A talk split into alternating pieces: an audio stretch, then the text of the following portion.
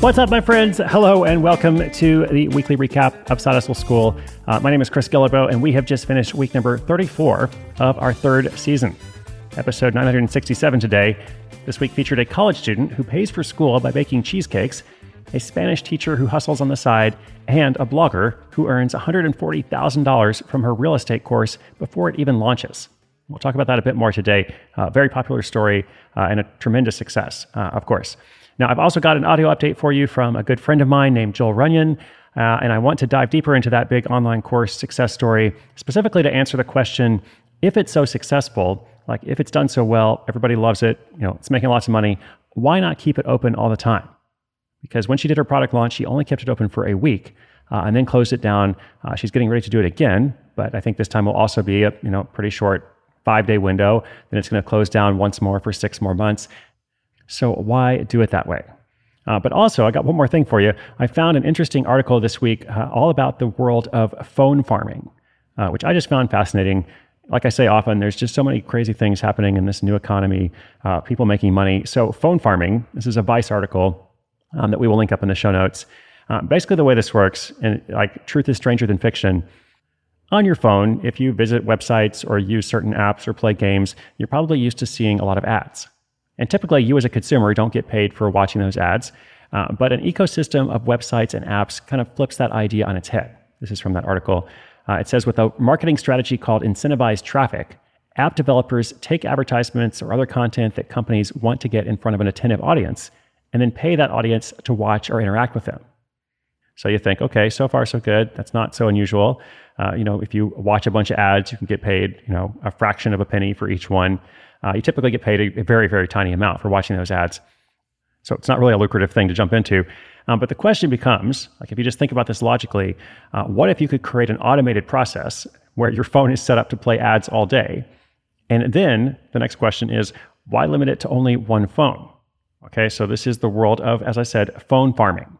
Thus, the phone farm, where people buy dozens or sometimes hundreds of cheap Android phones, uh, which can cost as little as 10 to $15 uh, and then set them up using this elaborate system and all these different networks to play ads all day.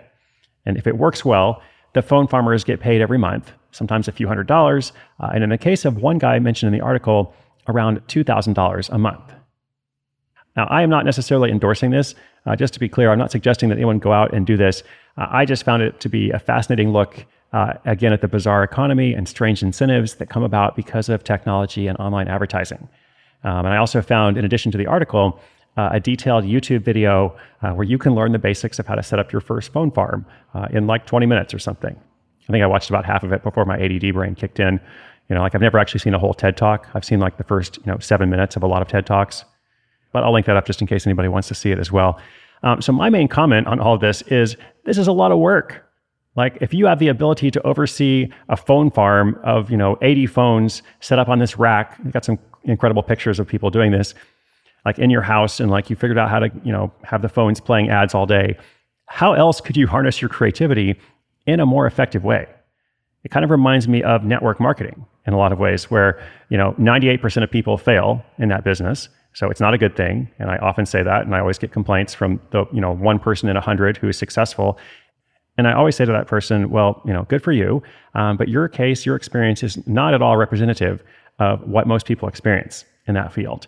And so if you have found a way to be the 1 or 2% that's successful, good for you, but how much more successful could you be in doing something different? Like this whole game is rigged against you. So if you found a way to overcome, you know, what else could you do that would probably bring you a lot more success? Anyway, I didn't mean to get sidetracked there, but the world of phone farming, I thought it was interesting. Uh, we'll link it up at sidehustleschool.com slash 967. All right, let's talk more about Paula Pant from episode 961 this week. Uh, big success story, really big story of, of Paula, who again made something like you know $140,000 before the course was actually open through this paid beta program she did. And then once she opened for her first official launch, more than $200,000. Okay, it was a thousand dollar course, and, and, more than 200 people signed up for it. Uh, and at that point, all of the development costs had already been paid for, essentially. So, you know, if 200 people sign up, she's basically making $200,000, which is pretty cool, right? And it kind of begs the question, you know, if you've been able to create this, you know, incredible product that has so much demand, um, you're an authority in this space, like Paula has done everything right, essentially. Uh, why just have it open for a few days? And you know, what's the whole point of like closing it down for six months and then doing it again? Why not have it open every single day? Because chances are, you know, even if you're not going to sign up a ton of people every day, if you could get it to where one person a day is buying your thousand dollar course, you know, that's that's pretty good. Well, obviously there is a reason, and uh, I'm sure some of our listeners figured it out.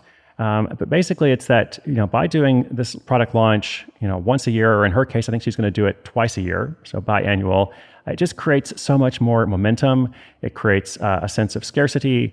It creates a sense of like, oh, you know, I've been reading Paula's work for a long time, but this is my only chance, you know, to buy this course.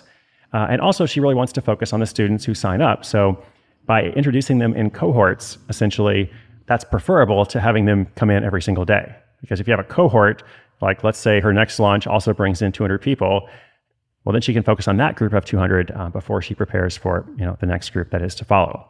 Okay, and a lot of people follow this model. I mean, Marie Forleo, another friend of mine, uh, has a product uh, or a course, I should say, B School. And if you have been on the internet in the past 10 years, uh, especially in certain circles, you've probably heard of B School. Well, B School is open for registration one time a year, pretty much in the spring for a few weeks. And there's a whole, you know, detailed, incredibly elaborate pre-launch process um, that goes into it. Uh, and you know, B School could probably sell every day if it was open or available every day, but it's far more effective um, by becoming an event, by becoming something that people look forward to. Um, and there's just so much more momentum and anticipation around it. Um, B School is now a multi-million dollar business, mostly because Maria has done a great job in investing in her students and creating a quality product, um, but also because of this marketing approach of scarcity, of creating an event, anticipation, momentum, etc. Okay, lots to take away from that. Uh, let us jump now and hear from Joel. Or actually, in a moment, we're going to do a shout out to our sponsor, uh, sponsor shout out, and then an audio update from Joel, uh, who does the impossible. I'll come back and have some commentary about him as well.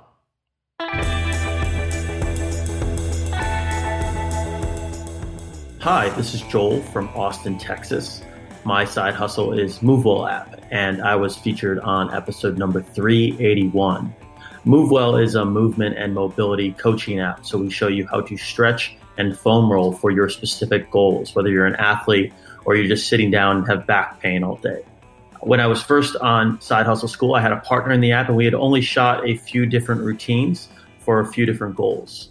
Since then, uh, I've bought out my partner. We are in different stages of life, uh, in different stages of entrepreneurship, and I bought him out in order to be able to focus more on the app and continue to scale it. And since that happened, uh, we've been able to do another video shoot and basically double the number of movements and routines in the app.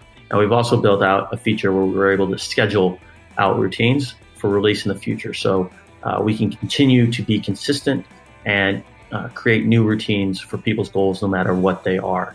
Uh, and that's really important since we have a paid subscriber base and they're always looking for new content.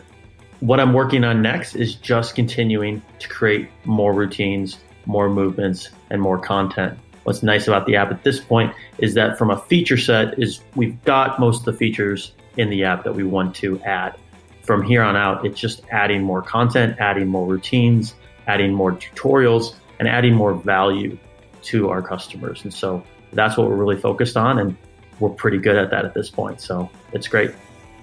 That's my update. If you want to check out MoveWell app, it's at movewellapp.com. Thanks. Awesome. Thank you so much, Joel. Appreciate that update. Uh, and by the way, the, the app that he's talking about, MoveWell app, uh, this is just one of his projects. Uh, Joel is kind of like me. He's a serial side hustler. Uh, the, the episode that we featured him on, number 381, uh, was entitled Side Hustler Gets Paid to Run Seven Ultra Marathons on Seven Continents. Uh, so that's one of the things he's known for. Foam rolling is so important. I use my foam roller every day, or at least I intend to. It's one of those things that i have got the foam roller, you know, right here in my office. And most days I use it, and I always feel better when I do. Uh, so get a foam roller. And Joel, keep creating content.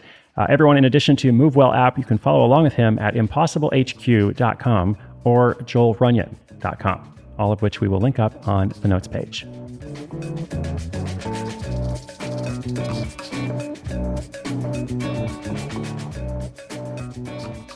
More updates to come, more stories to come, more fun surprises to come. Actually, working on a bunch of stuff for the fall that I am looking forward to sharing with you.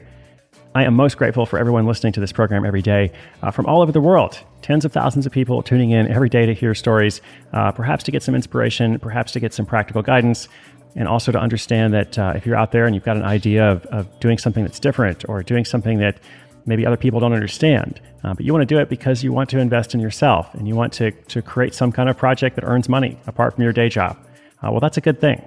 It is a wonderful thing that is worth your effort. Uh, so I'm honored to be able to produce this program for you every day. I also want to say a big thanks to some of the folks on our team, including producer Chuck Reed, content manager Whitney Korinik, community liaison Jed Chang. I think he's in Hawaii this week. Uh, mahalo, Jed, for all your hard work. Cat herder Tina Hart, and the official show cat Libby Guillebeau. All of us together are part of the Onward Project, curated by bestselling author Gretchen Rubin. Be sure to check out her show, Happier with Gretchen Rubin, as well as Happier in Hollywood and Do the Thing from Melissa Urban.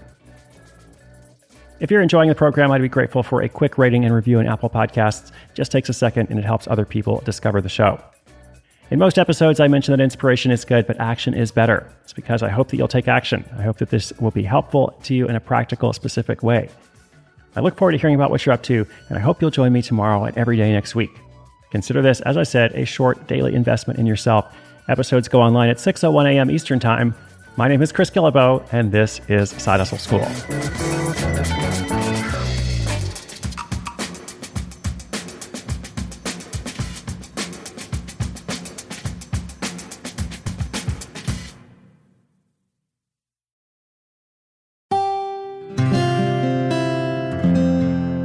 From the Onward Project.